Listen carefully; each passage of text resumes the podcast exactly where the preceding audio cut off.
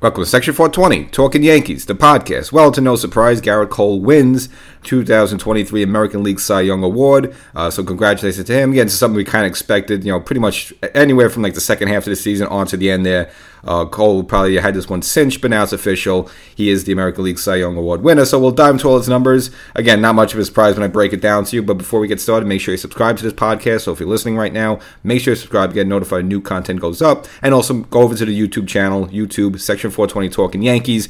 Uh, go there as well. Subscribe. Just dropped the latest video on Wednesday the 15th. Kind of rehash some of the stuff you know regarding the Hal and Cashman uh, you know pressers there, but of course get into the new hitting coach James Rowson, which um, you know didn't really do a breakdown here on that. So if you want to go catch it, go over there and some other cool Yankee stuff, and as well as a trade proposal regarding Gleyber Torres and Verdugo. My breakdown of that. So go over there, check that out, subscribe. So getting here back with Gerrit Cole, again, we kind of knew this was coming. Uh, so he finally gets the, off the Cy Young schneid, so to speak. Sort of like Patrick Ewing never got a ring, and Dan Marino never got a Super Bowl. And uh, you know, you don't want to be a great pitcher and never win the Cy Young award. So it's good that Cole finally got off the schneid here. Now he did come in second place back in 2021. If may recall, that was the season where of was dealing with the bad hamstring towards the second half there, so had to be shut down a little bit. And again, didn't really have a good second half. And of course, in that one game playoff game in Fenway, wasn't effective all. You know, had to be yanked after three innings here. So kind of put that all behind him. Uh, had a little bit of a bumpy 2022. You know, you may recall that. You know, obviously, you know they banned the use of the the spider tack and stuff like that, and there was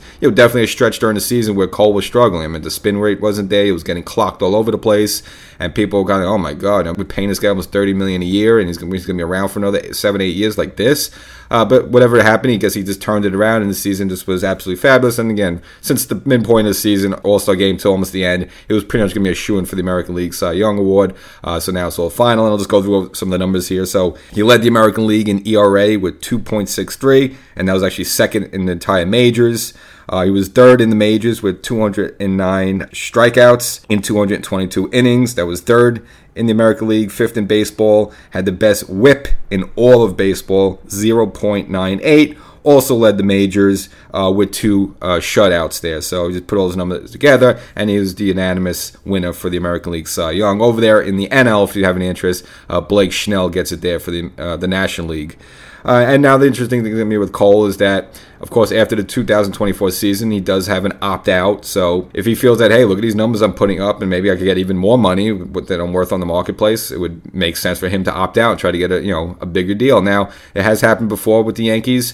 Uh, remember CC Sabathia? He opted out of his original deal, but the Yankees uh, came to terms with them and they signed him, and he, he was a Yankee for the rest of his career. So even if Cole does opt out, I don't think it's, it's goodbye for him. He's just looking for himself to get a pay raise. Will he do it? Will he not do it? We'll see. But I would say more likely he does do it, especially if he has another great season uh, in 24. And of course, A Rod did it as well with the Yankees. You know, 2007, he opted out of his deal. Now, Cashman was willing to let him walk, but it looks like the ownership wanted A Rod back. So Again, they did a new contract for him, and he was a Yankee from 2008 to the rest of his career. Even though the Yankees surely regret making that decision, just because uh, the last you know four or five years of that contract weren't exactly great at all. Uh, but want to make sure that you know you're not wasting his, his good years here. I mean, he still has a couple good prime years left in him.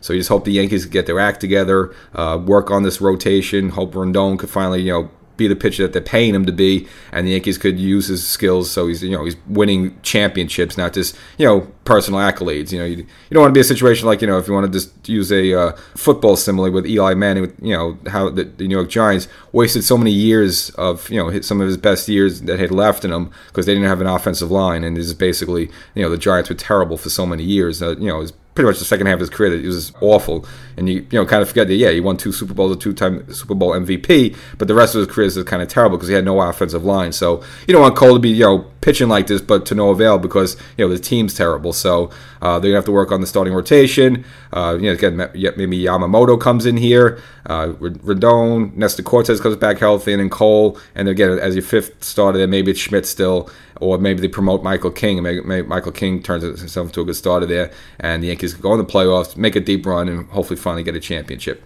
So that's the episode. Uh, really, not much to dive into. I mean, it was pretty much knew this was coming for Gerrit Cole, so congratulations to him.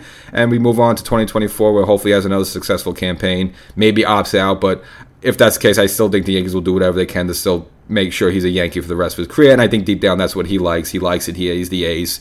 You know, him and his wife seem like I guess oh, they have the house in there in uh, New Jersey, and you know they take pitches. they release pitches with the kids and everything. I just think they like it here, and I don't think he's looking to move whatsoever there. So I would expect Cole to pretty much be a Yankee for the remainder of his career. So we'll catch you next time.